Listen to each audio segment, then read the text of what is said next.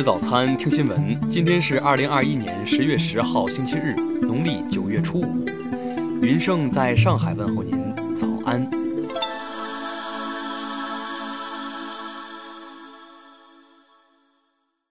首先来关注头条消息。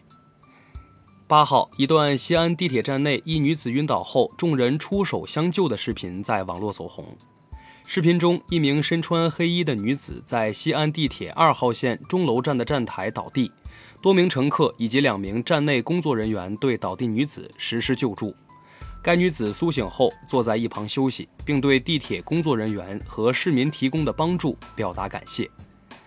视频发布后，部分网友表示不解：事发时为何有人正好在现场拍摄？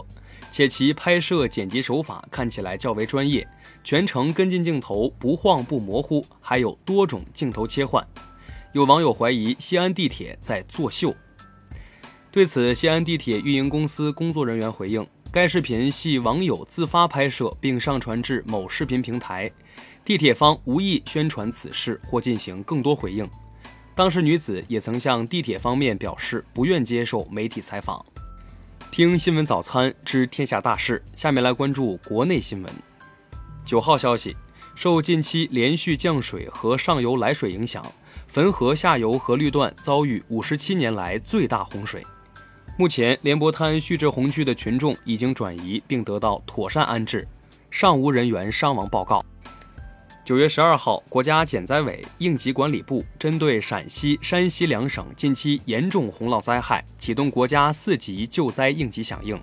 派出工作组赶赴灾区实地查看灾情，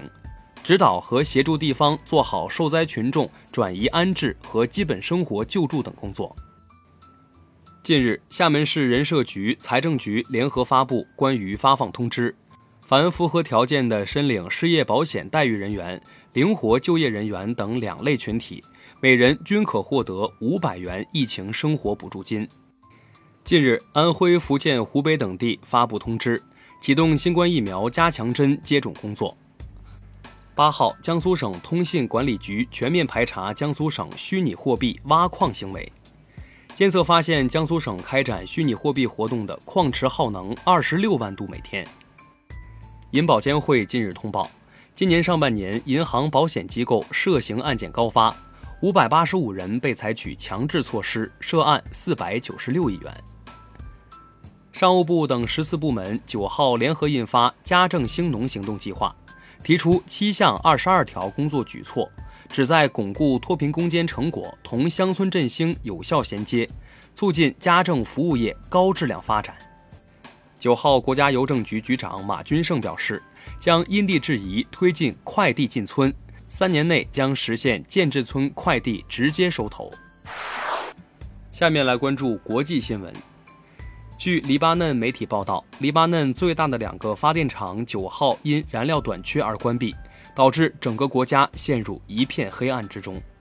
法国总统马克龙九号表示，作为即将担任欧盟轮值主席国，法国将发起一场在全世界废除死刑的运动。据彭博亿万富翁指数显示，特斯拉 CEO 埃隆·马斯克个人净资产已达两千两百三十亿美元，超过亚马逊前 CEO 杰夫·贝索斯，成为全球首富。阿富汗代理外交部长九号表示，美国将向阿富汗人民提供新冠疫苗。日本外务省在九号凌晨表示，五十三名逃离本国的阿富汗难民已于八号晚抵达日本。当地时间九号，苏格兰公共卫生部最新统计数据显示，近期检测发现的超过五百例新冠肺炎确诊病例，都与上个月格拉斯哥绿地公园举行的音乐节活动有关。新加坡贸工部长严金勇九号表示，该国将允许包括美国和英国在内的另外九国已接种疫苗者入境，而无需隔离。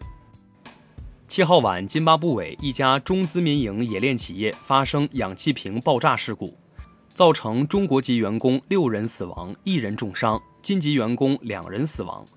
目前，涉事企业已停产，正配合津警方调查事故原因。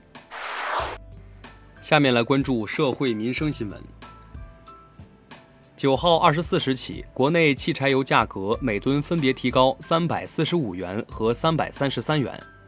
据悉，国际原油价格涨势强劲，创下近年来新高，受此带动，国内成品油零售限价迎来年内最大涨幅。近日，湖南娄底十九岁女孩刘佳妮自诉患尿毒症，被父母弃养，法院认为未具有证据裁定不予受理。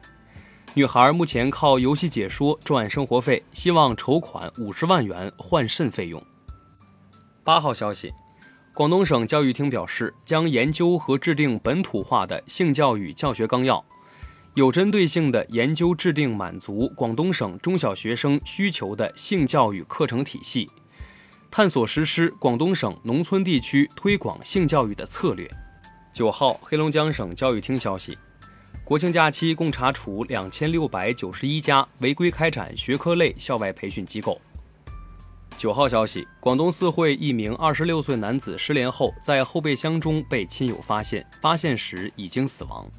疑似被杀后藏尸后备箱。目前嫌疑人已被刑拘。最后来关注文化体育新闻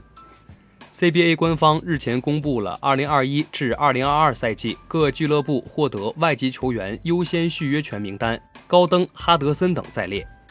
九号，法国足球正式公布了2021年金球奖的三十人候选名单，梅西、C 罗、莱万、若日尼奥等球星悉数入选。九号，杭州。九号，杭州亚残运会火炬形象桂冠发布，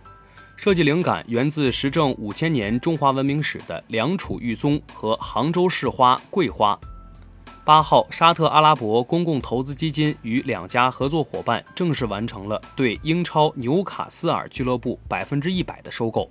收购金额达到三亿英镑，成为世界足坛最有钱的俱乐部。